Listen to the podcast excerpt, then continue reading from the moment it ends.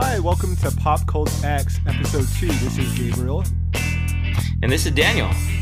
You're listening to Pop Cult X. So this week, we're going to be talking about Women's History Month. Um, so for those of you that don't know, Women's History Month is the time that we celebrate the accomplishments of women throughout the years to our culture and society. Here at Pop Cult X, we're obviously obsessed with pop culture, so we're going to bring up some women that have personally influenced us and share with you how they have made their mark on the history of pop culture.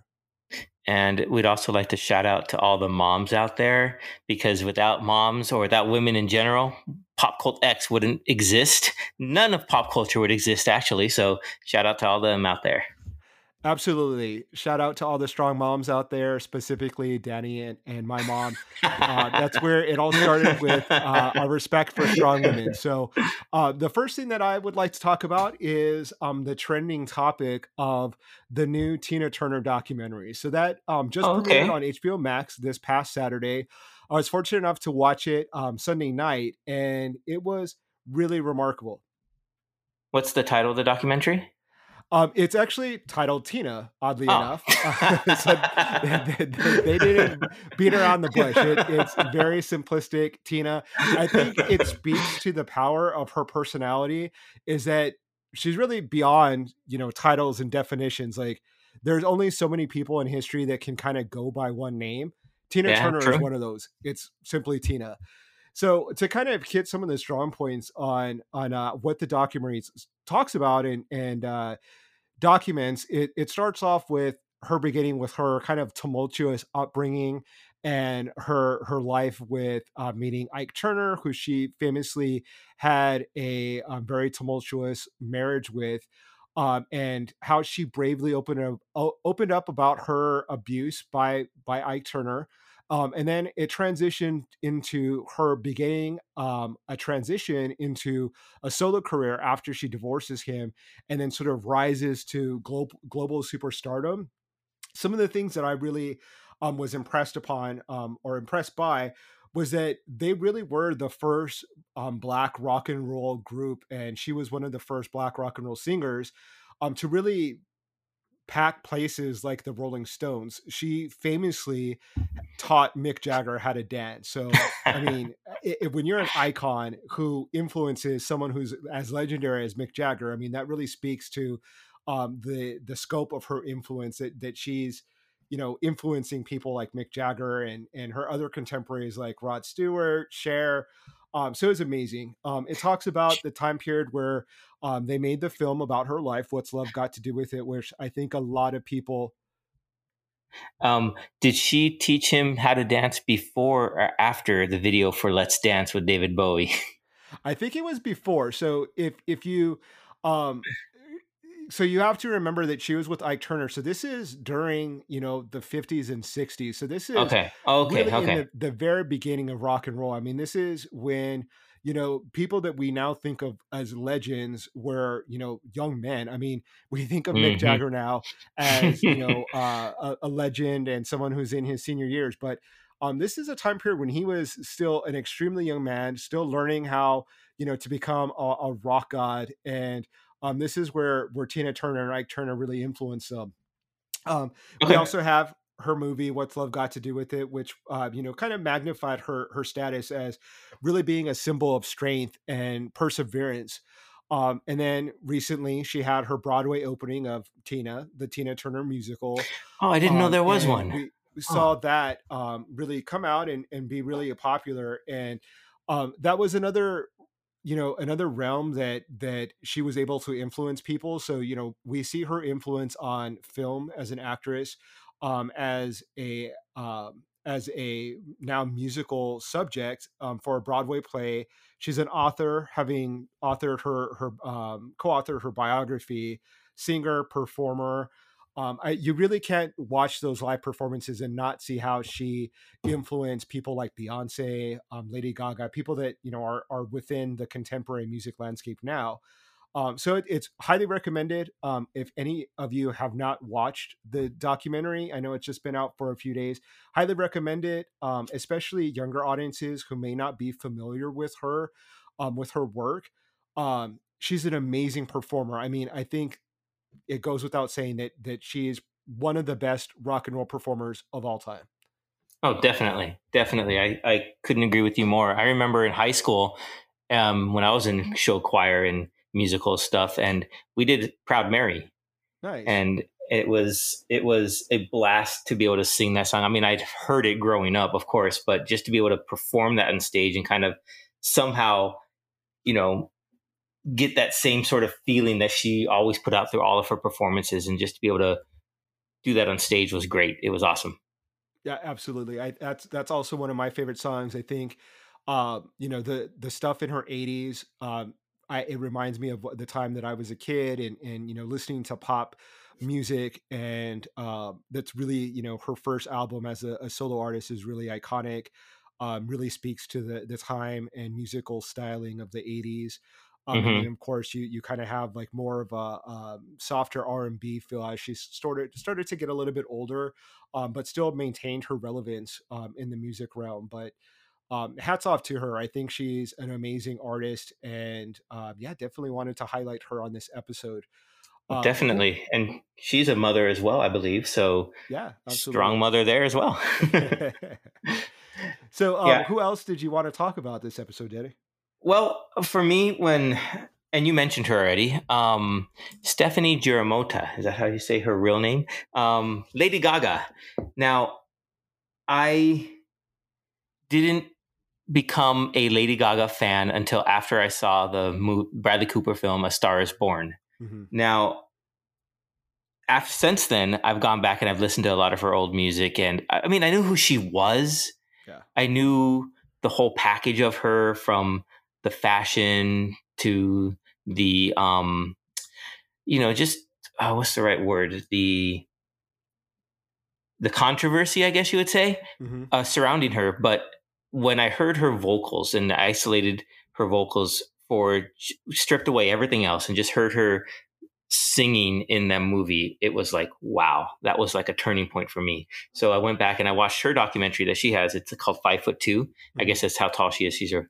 She's really short, but it, it showed her um, and the, what she's gone through to get up to that point where the documentary was made. And I guess it accumulated with her Super Bowl um, performance, mm-hmm. and the, what she put herself through and all the pain that she was in with some of the, um, I guess some of the performance aspects that she had to do. It's just amazing. And, but getting back to her vocals, for me, it, they, for me, it really touched me. I don't know why, but just the way, just the sound and the tonology of it, it just was, it's, I don't, it's, it's, it put me at a loss of words, I guess. It really spoke to you, right? It did. It's, it's, it's, and not just in, from the movie, but listening to her album, Joanne, and how she dedicated that to her aunt. And the song "A Million Reasons," and it's it's just so powerful. So I, I'm sure a lot of people out there are Lady Gaga fans. I mean, she's huge, and yeah. for good reason. But that that album, Joanne, I know it's not her usual pop dance inspired album, but it's it's a stripped back. Actually, even more stripped back from that is her um, jazz album with Tony Bennett, Cheek yeah. to Cheek, and that harkens back to a lot of musical theater songs, and just hearing that, and I was like, hey, I know this song, I know this song. And so I was singing along with them there. Nice. And that was really fun. Yeah. And I think that there are a lot of parallels that you could really, you know, um, draw from Tina Turner to Lady Gaga, right? So you have mm-hmm. two incredibly strong women that are, are, you know, physically overcoming pain. Tina Turner, yes. the physical abuse that she suffered at the hands of Ike Turner, her husband, and then Lady Gaga, who is battling, you know, the pain of fibromyalgia, and yes. is able to still perform, and not only perform, but perform in ways that very few people are able to do, right? Like you, you think of legendary performers that not only have the voice, but are dancing, singing live, and you know, both of them are are, are awe-inspiring. They're remarkable performers. I, I never seen Tina Turner perform, and you know, sadly, this documentary was sort of her departure. This was her goodbye to to the fans. And um, but I, I have been fortunate enough to see Lady Gaga a couple times. And oh, right on. The amount of dedication that that she puts to her performances are amazing. I mean, you stand there and you're fully entertained. I mean, it's the spectacle that you've kind of come to expect from Lady Gaga, right? So she has mm-hmm. ah, you know, that outland- outlandish outfits. You have, you know, these really danceable pop songs. Um, but then there's moments when you are watching her where she has, you know, this connection with her audience, and she's singing songs that are incredibly heartfelt, that are, uh, you know, very personal. And you see the real person. You start to see, you know, like you said, Stephanie, you don't, you see past the Lady Gaga character. Correct. And, uh, and you really get to see that. And I think that that's what, you know, people who initially were little monsters from the get-go have been able to see with all of those things that you mentioned, with the Tony Bennett performances, uh, with, I believe she did a performance at the Oscars where she did a, um, an homage to The Sound of Music. And yes, she she's did. able to sing things that only a really talented vocalist are, you know, would be able to do. And so I think that's where she really garnered a lot of respect of people who aren't necessarily, you know, pop music fans, or mm-hmm. aren't fans of, you know, the spectacle that she was known for. Um, and, and so I, I think that it was really smart of her to be able to, to go into those different directions and have different, you know, um, very different types of musical, um, styles, and go from jazz to, you know, a country folk right. sound to now, again, her most recent album is like her return to that, you know, pop music icon with very danceable tracks, but that still have really personal lyrics. Um, one of the songs that, that really has appealed to me as a fan is her song, um, nine one one. When you okay. listen to it, it's, you know, really, it's a club anthem, you know, it's really danceable, but it talks about, you know, her battle that she's had with depression, with anxiety, and, you know, really kind of one of the, the word or one of the lyrics is, um, you know, she talks about the problem has always been me since day one. And, and I'm paraphrasing, obviously, but um, she says it a lot more poetically. Uh, but I really relate to that, having, you know, battled with anxiety myself. Um, and, you know, It it just it's when you take the time to listen to her lyrics, um, you see that she's so much more than just a pop star. She's really someone that has been able to write songs that touch people in a really deep, meaningful way, um, and that's what what I really respect about her. Um, I love, you know, don't get me wrong, I she really appeals to my sensibilities, like the fashion, the avant-garde. Um, couture that she wears, um, the makeup, the hair, all of that. I love it. Um, but that's where she, she really becomes an icon and, and someone that, that transcends, you know, pop star. Um, and so oh, I totally, I totally, I, totally I'm glad that you brought her up. And a quick anecdote about that is, so my nieces were here over the weekend and they were asking me if I knew who Ariana Grande was. And I was like, yeah. well, I know who she is. I haven't heard any of her music except for the track she did with Lady Gaga called Rain on Me. Mm-hmm. And they were like, no, that's not her song. That's not, that's not her. So I said, okay, ask Alexa to play top songs from Ariana Grande. So they did. And what was the first track that played? Rain on Me. so so I was like, just boom, in your face. Sometimes you have to put little kids in their place. Yeah, show them at us. You know, Gen Xers, but Um, don't doubt our pop col- pop culture knowledge. Exactly. And, so yeah, so you definitely, I, I take pleasure in that sometimes too, letting little youngins know uh, we're not so old, okay? We know what we're talking about. that, that's very true. I mean, she gets on her, her TikTok videos and the one minute clips or whatnot that they're on there. And And she likes the editing and she likes the producing aspects of the video, which is great. We need more girls or women to embrace that side of the music industry or video industry world. I sat down with a music producer, a co-owner of a music production house, and we had a conversation about that topic, about women in the industry. So, you know what, let's just go ahead and hear that right now, and we'll come back afterwards.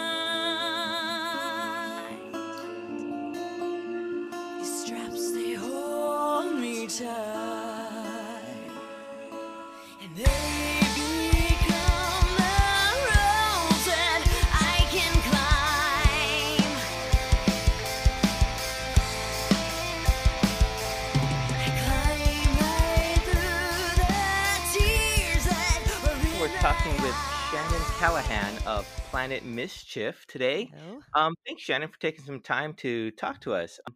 Thank you for having so, me. So um, just tell us a little briefly about yourself, how you started in music, just a real brief overview so people know who, who they're he- hearing from today. Of course. Um, well, I started in music a while back. I actually grew up as a dancer, singer, and I was taking piano lessons at a young age.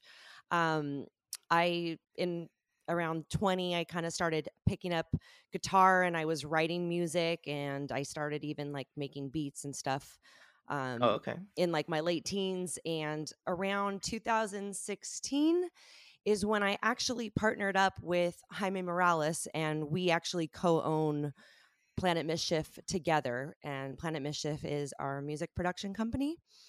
So you co-own Planet Mischief. I do. Um, and you said you write music, you you were a dancer. Yeah, um, and playing in bands. I still play in a band. Um, yeah, and with, with Planet Mischief, um, like I said, we, we write music for licensing, but we also have a um, progressive metal band right now as well.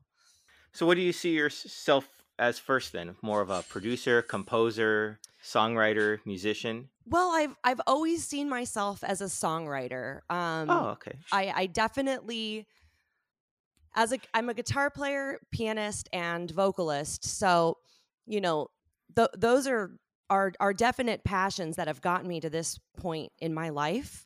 But in the last few years, I've really like definitely evolved, and putting on that producer hat, I've really started to identify with that role. Um, and, you know, just with, with the pandemic happening, it kind of took all of our live performances away, and it kind of changed the whole, the whole landscape of music. And e- even before the, the pandemic, I was, I was producing this, this electronic album. It's called uh, Pipelines. We actually just released a single last Friday called um, Broken Spot, Broken Sky. It's on Spotify. But like really during the pandemic, it really caused us to buckle down and just get really focused in the recording and um, production process. And really recently I found like that's just such a passion of mine. And that's just something like if, you know, if live music were, were taken away for good, I would be like, okay, that's, that's actually okay. Cause I, as a, you know, as a producer, it's like, well, that has longevity, whereas live performing doesn't really. So kind of more as a producer lately. I hear you. I hear you. I was reading, I was reading through your blog post, uh, woman. Whoa, man. A sweet, oh, um, thank you. So I married an axe murder reference there. I like yeah. that. um, you you put that only there's twenty percent of all musical artists are women, but only two percent are producers. Mm-hmm. So how would you best encourage a, a woman or a girl who's just starting out in the music industry, who wants to become a composer or producer, or someone, you know, not fronting a band? Mm-hmm. And right. what would how would you encourage them to go about that? Absolutely. Um, and I think it's such an important question because there are many out there. Um, there are many aspiring sound eng- female sound engineers, mm-hmm. producers, songwriters, yeah, who aren't, like you said, fronting bands, who aren't already like in a limelight, you know, situation. And my my biggest thing, and this kind of goes for any gender, any any person, really any anybody, like you have to take this calling that you have and take it seriously, and you ha- you owe it to yourself, and you owe it to right. others right. to follow it. Um, it doesn't do you any good, you know, dampening that that calling. And and not everyone is in a situation where they're surrounded by support. You know, sometimes like like I think all of us have experienced like, you know, the haters out there, but sometimes those are your friends and family, and you really have to assess like, who's looking out for me, and who, you know, who has my interest, you know, first and foremost, and it's yourself. So right. That's very you true. really, yeah, I mean, you really owe it to yourself to go, okay, well, if this is what I want to do, what's required of me? And like something that we here at Planet Mischief believe is like, set really high standards for yourself. You know, don't let the, you know, other people's negative comments or even their positive ones dictate what you do. If you know what you need to do, then you owe it to yourself to like make a plan of attack and follow it.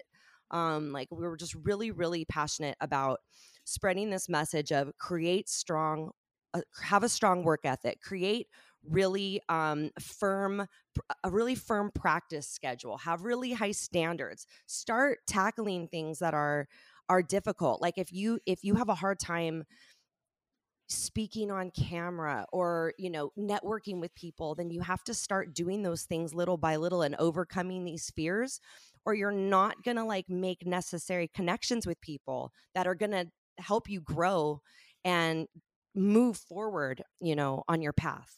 So really just believe in like promoting that believe in yourself thing, um, which seems so obvious, but people really, you know, have a tendency to take what people are saying around them, you know, and, and let it discourage them. And you really have to just shut everything out and sometimes make these sacrifices that other people around you aren't always going to understand.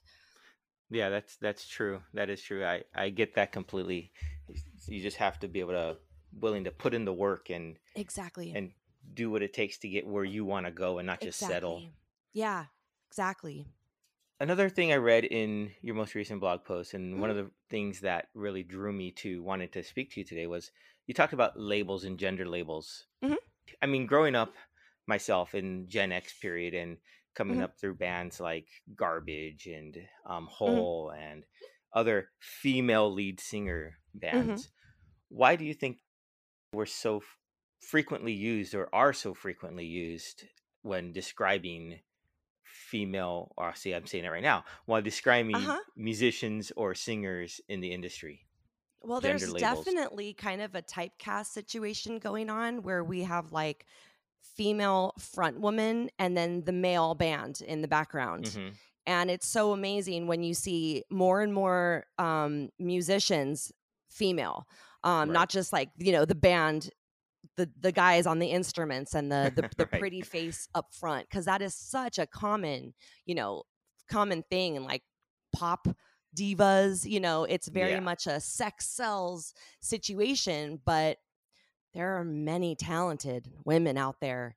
And like, even like for me, you know, getting started, like I, I could write a song, but the band like that I used to be in, it'd be like, okay, but we'll play it and you just, you'll sing it. But it's like, oh. but I, I wrote it, you know, I'll, I'll play it. Oh man. um, it's, it's very, you know, difficult sometimes um, to be seen as this multi-instrumentalist or, or what have you. But um, the female front woman, it's just such a, a popular, right. a popular visual that we're we're used to, um and then you have these like all female bands, um and i i was reading about one of these all female bands, I think it was Crypta, and they had recently gotten some backlash because guys were like, what do you you don't want to have guys in your band? And their oh, man, approach really? was we're trying to create opportunities for women where there aren't as many.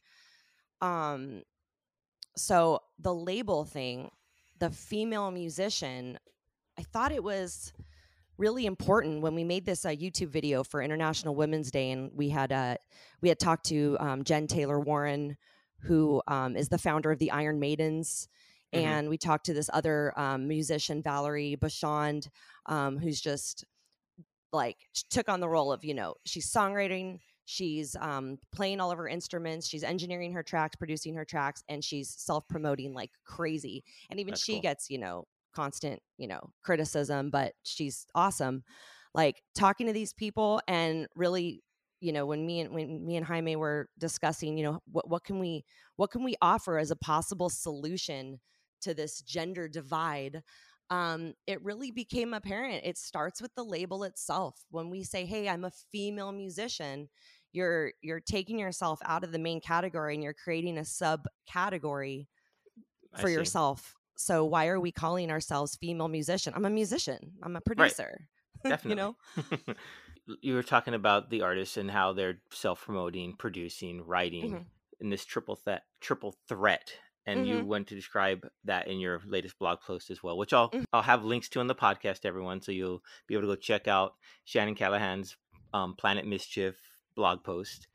Um, so tell me more about what you feel like the modern emerging artist needs to encapsulate then, if we're looking at this new triple threat.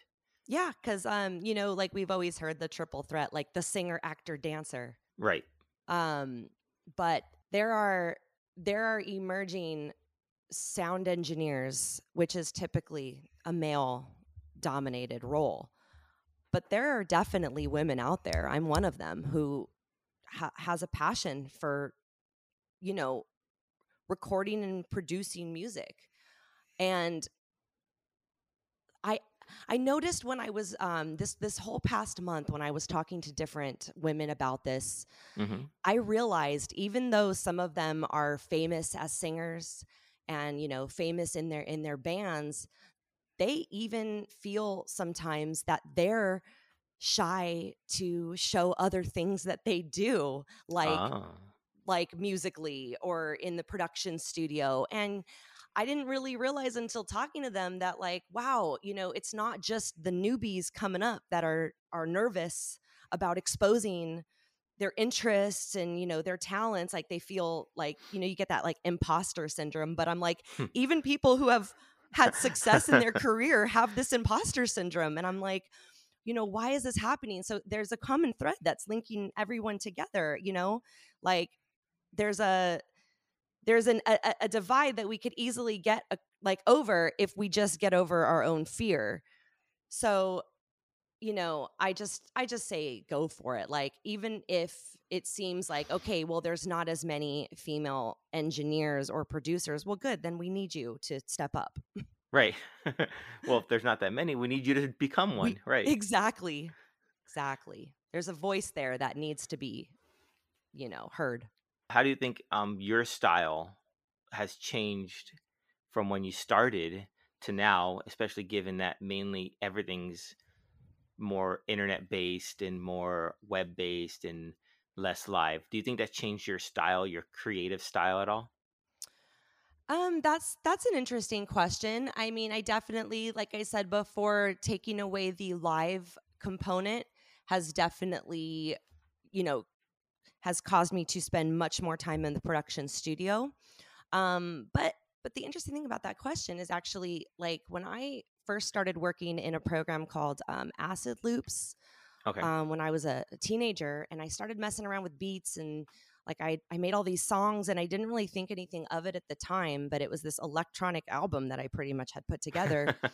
um, you know, fast forward to now, and I'm my passion for electronic music skyrocketed. And so it's it's like coming full circle, like taking all these other or other routes that, you know, obviously I have a passion for playing other styles of music. I mean, we write music mm-hmm. for licensing, so that is like all different genres. But like coming back to just being in the production studio for like, I, I'll sit at the computer and ten hours go by and I've been like creating, you know, music, synths and pianos and like all this stuff, making beats. And it, like I just realized, like, oh, you know, this is a part of me. Like, electronic music has like a definite huge chunk of my heart. And I wonder sometimes, like, had the maybe the pandemic not even happened, I'd probably still be doing multiple, like spreading myself across different projects more so, whereas now I've really focused and honed in uh, I gotcha. on this a bit more. And it's like, okay, I I see an avenue, you know, for produ- like, you know, I think of like an artist like Billie Eilish mm-hmm. and I see, you know, there's such a popularity with this, like this electronic pop music. And I'm like, okay, I see this avenue that I can see myself going down as a producer. I gotcha. Okay, that's that's really cool. Um, I was looking at Spotify for your band, Blood Cells. Mm-hmm. Oh, cool. And yeah, I, I was like digitally stalking you for a little bit there. Um, that's cool. um, and I listened to your song "Don't Take Us," mm-hmm. and it reminded me of an early No Doubt track. Which I thought was really cool because No Doubt is one of the few bands that I used to listen to that I never thought of Gwen Stefani as a female lead singer. Mm-hmm. She was just one of the bands. One of the, one of, yeah. Yeah. So I I I just thought that fit in well with the conversation we're having today, in that it's not a female lead singer. So in that track, in that instance, I saw you just as you were just rocking out, and I enjoyed that song immensely. Oh, that's awesome. Thank you. I really appreciate that. Um, that song ha- is very special to me. Um, it's funny you mentioned No Doubt, like, because it's, our music is so different than No Doubt, but there is a little bit of my voice that sometimes comes out a little Gwen Stefani. Okay. Um, and I've, I've heard that before. I don't know if that's the reference you were making. I think it could have been. Yeah, I think I, when I was just listening to it and just and just hearing your voice and everything that came together, that's where it it sparked memories of that. That's cool. That's cool. Yeah, they were that was a really cool band. Like like you said, it's she was kind of more just it was just the band, not necessarily her as like a the sexy front woman separate right. from the band. Who inspires you, and like what qualities do you admire about them? Well, um, I'm I'm a really um, big Nina Simone fan. Okay. She was a, you know, killer, killer pianist, songwriter, um, had a real interesting voice and just like a, a real strong attitude and presence.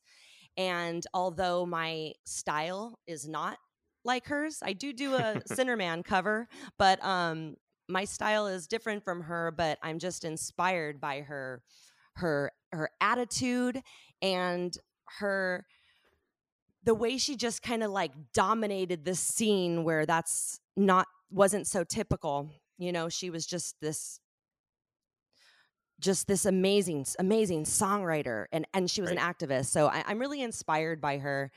Um, and I'm really inspired by like vocalists like Sia, who oh, okay. for so long was songwriting for all these pop stars and all these other people who, who were famous, and you never really realized the the person behind the song was commonly Sia. And I remember I was listening one day to some like some radio station, and she did this cover of a song called I Go to Sleep. And I didn't know it was a cover at the time. I just heard the song and I went, oh my God, whose voice is this? And I went and I looked and I saw Sia, and I'm like, that sounds kind of familiar. And when I researched her further, I realized that I had been listening to her like my whole life. She was a vocalist on zero seven. She was like a backup vocalist for Jamiroquai. Oh, wow. And I realized she's someone that's just been in the industry for so long and didn't get fame until later in her life. And I'm just very inspired by by her and that journey and that willingness to be a songwriter and not be in the limelight at all for a long time. That's true. Like, and even still, know. she she still shies away from it. So yeah. yeah.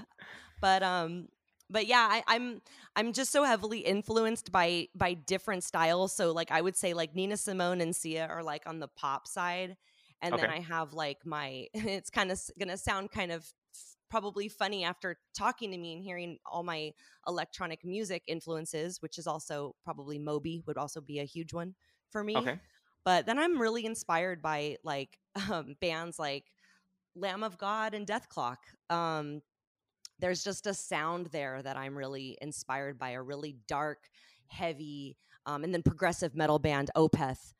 Um, just really inspired by that sound specifically. Um, There's a darkness, a heaviness, and the the the songwriting that's very progressive. Um, I'm very I'm very influenced from that as well. So uh, there there is a range of uh, influences there. Well, it's good to have a range. It makes you well-rounded, I guess, right? Yeah. Thank you again for spending time with us. We're talking to oh Shannon gosh. Callahan of Planet Mischief. Um, what are your plans you. for the next five years? Where do you see yourself going? What's what's what's coming next for you? Okay. Um, well, like I said, like um, we've been writing music for licensing, so there is um, some really good developments in that department. Um, really hoping that Planet Mischief's music is going to be used in more film and T V and video games. That's I really, really want to hear our music everywhere. Um, oh, cool. But there's this other side to our company. Um, 'cause with our blog and all this stuff and, you know, all these, all these topics that we're, we're, we're really trying to bring to light, um, Planet Mischief has a, a really strong, you know, philosophy for, and like passion for artist development.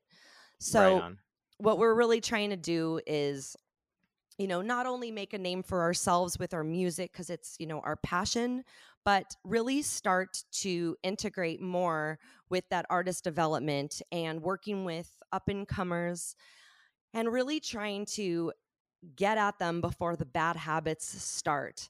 So, you know, because of how much we push having high standards, really um, regimented um, practice schedule for yourself. Like we want to be a part of that process. So we don't just want to like find artists and produce them. You know, we want to be a really hands-on part of that process. So anyone who knows like, oh, you know, this person worked with Planet Mischief, we want them to go, oh, they worked with Planet Mischief. You know, ah. like, like there's definitely a standard there. So any artists that we work with and then send on their way to, you know, to go about their career, we want people to know, oh, since you worked with Planet Mischief, we already know what kind of standards you have and what kind of ability you have. 'Cause it's not just about your, your talent, you know, it's your talent is something very special that starts the process.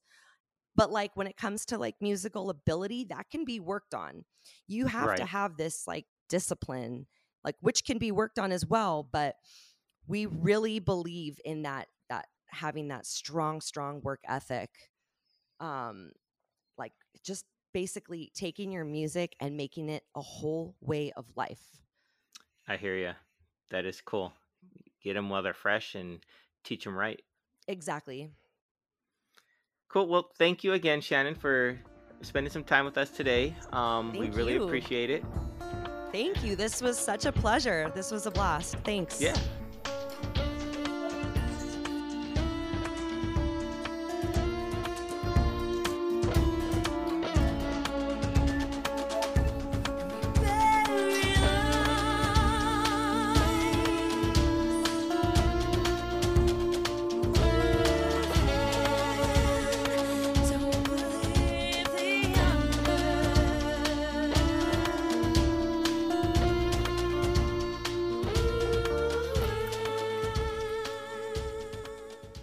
Very cool, Danny. That was a great conversation. Um, really eye-opening to be able to hear someone who, you know, as a female has able to break into um, a, a field that is dominated by men. You know, we, exactly we know how hard that that can be for really anyone, but especially from, you know, a really sexist, misogynistic industry like the music industry. So thank you so much for having that conversation and sharing with us.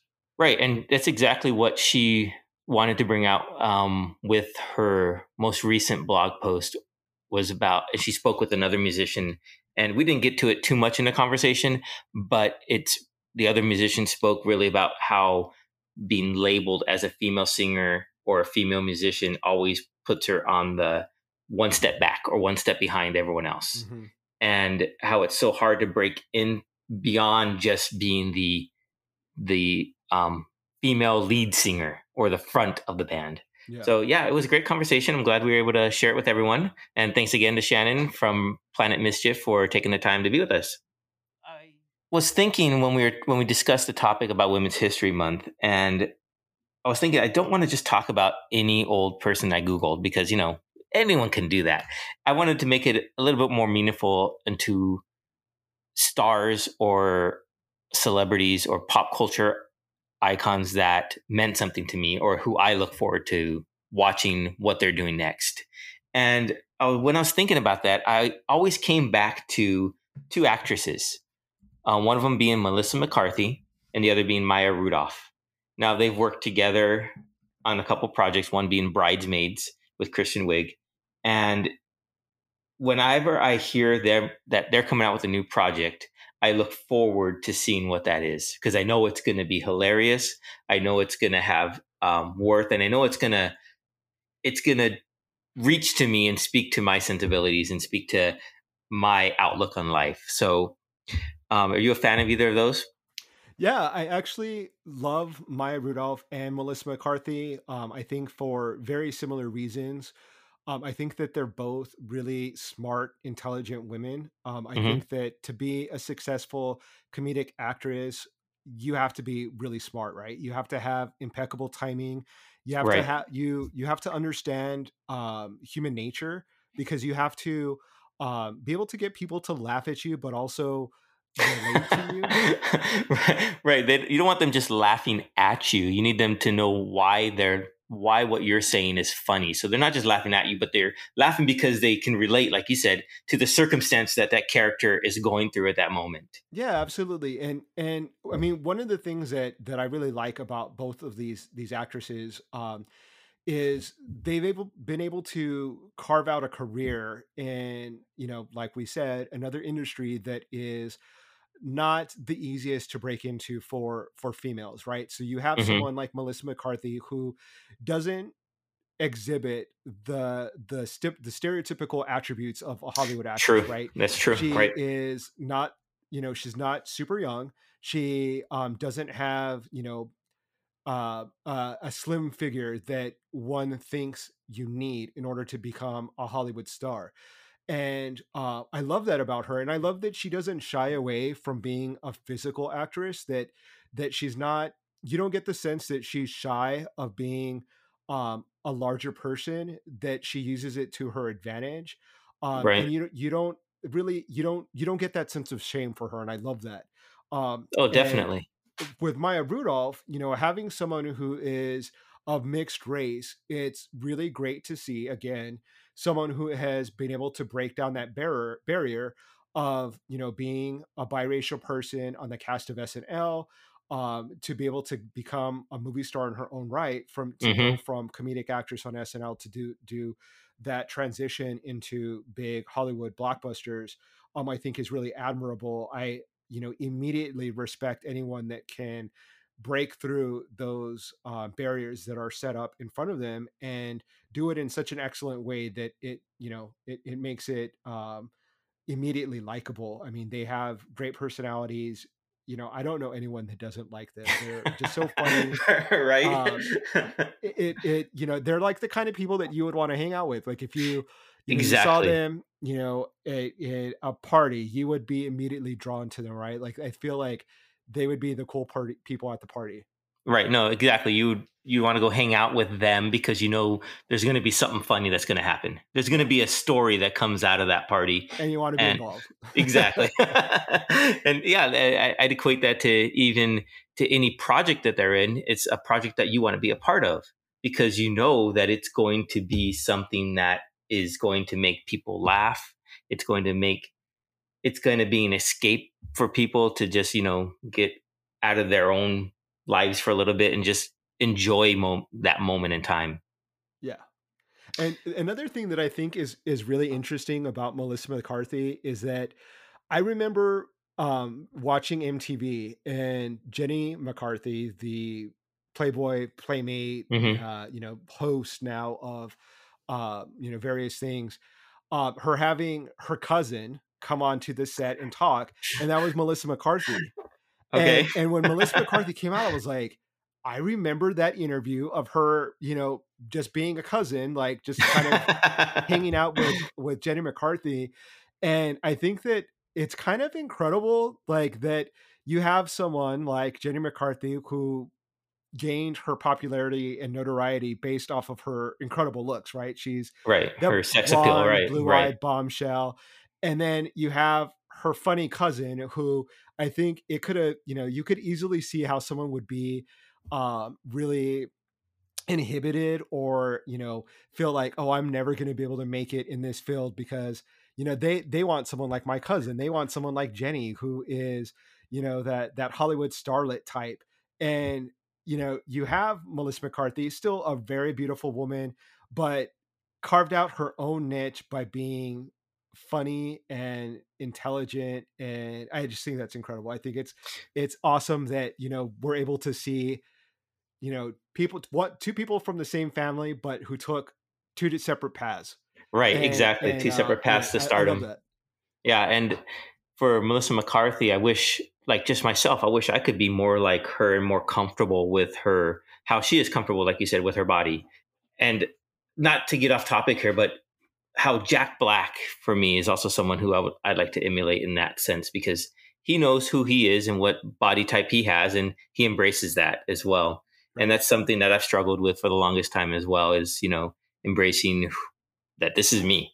This is yeah. who I am. This is what I'm going to be, and not have to worry about how I can fit into other people's perceived scope of where I need to be. Yeah. And just realize that, you know, I look at them, Melissa McCarthy, and I say, you know, they're happy and they're successful. Then maybe I can too. Yeah, absolutely. And, and one of the, to go back to the Tina documentary, seeing that she had her, you know, so-called second act as a middle-aged woman, mm-hmm. you know, her solo album came out when she was, I believe, like forty-one, forty-two, which is our age basically. And to be able to see her still be viewed as a rock and roll performer, and she kicked ass, and, you know, it, it's really cool because, you know, as Gen Xers, you know, we're getting into that point of our life where, you know, some of us are reinventing ourselves. Some are kind of still on the same path that they were before. Uh, I, you know, speaking personally, I think that I'm still interested in so many different things that I'd like to investigate, whether it be pop, you know, podcasting here on Pop Cult X, or, you know, pursuing my art or my day job in, in financial services. But it's interesting to see that people aren't stuck in that label of, you know, I'm this size or I'm this age. And they say, you know what, fuck it. I'm not going to let that stop me. I'm right. No, I hear you. Yeah. Own it. And I'm going to fucking kick ass at it. You know, uh, I love Jack Black. Like, I think he's a little badass, like, and uh, Melissa McCarthy, and, you know, Maya Rudolph is also not a young woman. Um, I think she's probably our, our close to our age, um, you know, definitely Gen Xer as well. And it, it just shows that, you know, talent doesn't know an age. It doesn't know a size. Um, it doesn't know a color or a gender. And, a- and, you know, and it, it, it really speaks to, okay, obviously we're talking about Women's History Month right now, and, and the accomplishments of this woman, but their lessons are really applicable to all of us, right? As men, as, Uh, you know, people that are getting older, as members of the L G B T community, or, you know, as someone who's Jewish or Latino, um, it, you know, don't let those labels stop you from accomplishing things. Don't, don't let, you know, don't give up hope that you can accomplish something great, no matter your circumstances. And uh, I think those are great lessons for all of us to learn from. No, you're absolutely right. It is. Don't let anyone else's perceived label of where you're at in your life stop you from what you want to do. I mean, it's never too late to try to follow your dreams, I guess. It's a, a simple way of putting it. So follow those dreams, make them happen. And all these women we've mentioned are inspirations to me. And if we, all of us, just follow our dreams and do that, we'll be a little bit more happy in this world. Right? I think, if if yeah. everyone could just exactly do what they love, be passionate about it, and people would be really happy, like you yeah. said, and there'd be less hate, hopefully. Exactly. For a, a little bit more compassion for everyone. Um, and, you know, we can get along a lot better. Um, so I think that's a really great transition, talking about, you know, positive stuff, mental attitude. Um, here at Pop Cult X, we like to focus at the end of every podcast on a nonprofit that is um, doing really something really good within the community. Um, for this, you know, theme of women's history, women's accomplishments, um, we chose um, Planned Parenthood. For um, those of you that aren't familiar with Planned Parent Planned Parenthood, um, I, I'll go ahead and take a moment to kind of talk about what they do. Uh, so I think most people are aware of their uh, prenatal services. Um, you know, they offer birth control services, um, but they also offer general health care. So, mm-hmm. you know, if you're needing to see a nurse or a doctor, um, you know, for uh, preventative reasons, um, to, to seek treatment, um, you can definitely go there. They offer H I V services. So if you need an H I V test, Um, or if you need medications that can help prevent H I V, um, or if you are um, diagnosed with H I V and you need assistance with uh, with medications, they're definitely a great organization to seek assistance with. Um, because of, you know, our political climate, they have seen um, a lot of attack that they've become, um, you know, in the country, a lot of anti-abortion, uh, right. conservative, right. You know, Republicans, um, defunding. Have, yeah. Yeah. They've spent the last, you know, four or five years trying to roll back uh, reproductive rights um, and federal um, uh, contributions to Planned Parenthood. Um, and I think that, you know, our support is really critical um, in order to help them stay afloat and not only help women, but they also offer services for men as well. So, um, you know, we don't want to just think of it as um, a an organization that helps women, but um, if they were, I think that would be great in and of itself. Um, but it also is an organization that helps a lot of people in our community. So there's a couple different ways that you can be involved. Um, first and foremost, you can donate by phone. Um, if you're interested in doing a one-time donation or, you know, possibly even a monthly donation, um, please give them a call. Their telephone number is one eight five five, seven eight nine, seven seven two three. You can also go to uh, their website to learn more about what they do. Uh, if you need to get care or um, get involved, they do offer um, opportunities for volunteering. If you, you know, if you don't have the money to donate, feel free to get involved on a local level and help volunteer. Um, their website is planned parenthood dot org. Um, once again, it's it's um, available, the information, at planned parenthood dot org. Um, great organization. I, I have friends that that work for Planned Parenthood, and they do remarkable work. So I right. would like um, to encourage any of our listeners to learn more about the organization and um, volunteer, give a little money if you can. Um, you know, let the let anyone know who may need the services um, know that they're out there for them. Right. Definitely. Thanks for bringing that organization up. I mean, Planned Parenthood, unfortunately, has the stigma that they only deal with one issue. And unfortunately, um, we need to work harder to erase that, because they do so much more for women, for men, other than just abortion. And um, once we break that down, I think that's like their least thing they actually do. If I right. remember reading correctly, that's like the the way end, low end of the totem pole for what service they actually provide is abortion. But it, unfortunately, it's the most talked about thing. And, and because we live in, you know, uh, a society that's framed, framed, you know, by the patriarchy, that, you know, everything is um, sort of dominated by that culture. Uh, you know, it's unfortunate that, like you said, they've been vil- vilified and um, they offer so much. They have, mm-hmm. you know, men's health services for addressing cancer, fertility, um, birth control, and, and routine checkups. Um, they also do a lot for the L G B T community. So I think that, you know, it, it I am also pro-choice. So I um, don't shy away from that topic as well. I, I think that even if it was just an organization that did offer um, those those uh, options for women that are are choosing to go down that right. path, I would still support them. But um, they do. It is important to know the full scope of what they do as an organization, because it touches so many people within our community. Um, and uh, it's important that we make sure that they still exist, because if not for them, there would be a lot of people that wouldn't have uh, medical treatment. So um, very important to to still support them. I agree completely. So yeah, we'll drop the link for Planned Parenthood in the description of the podcast. It's planned parenthood dot org. Um, yeah, please go check them out, support them.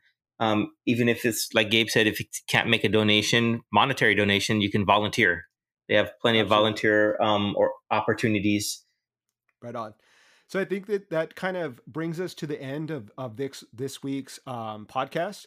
Um, so I definitely want to thank everyone for tuning in, listening to episode two of Pop, Pop Cult X.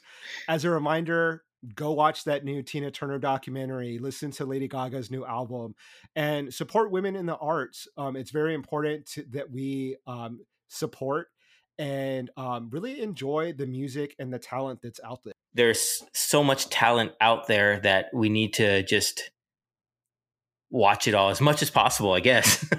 With what time watch we have. More, watch more, more. Watch more, talk less, right? Yeah, definitely. So um, looking forward to episode three. We're going to be watching more streaming services, getting into more films, more music, um, and bringing you some some good conversation um, from a Gen X perspective. So stay tuned for that. Um, feel free to hit us up on our social media platforms. Send us any questions or any possible topics for future episodes, and we'll be um, really happy to be able to implement those into our future podcasts. We'll see you next time at Pop Cold X. Bye, everyone.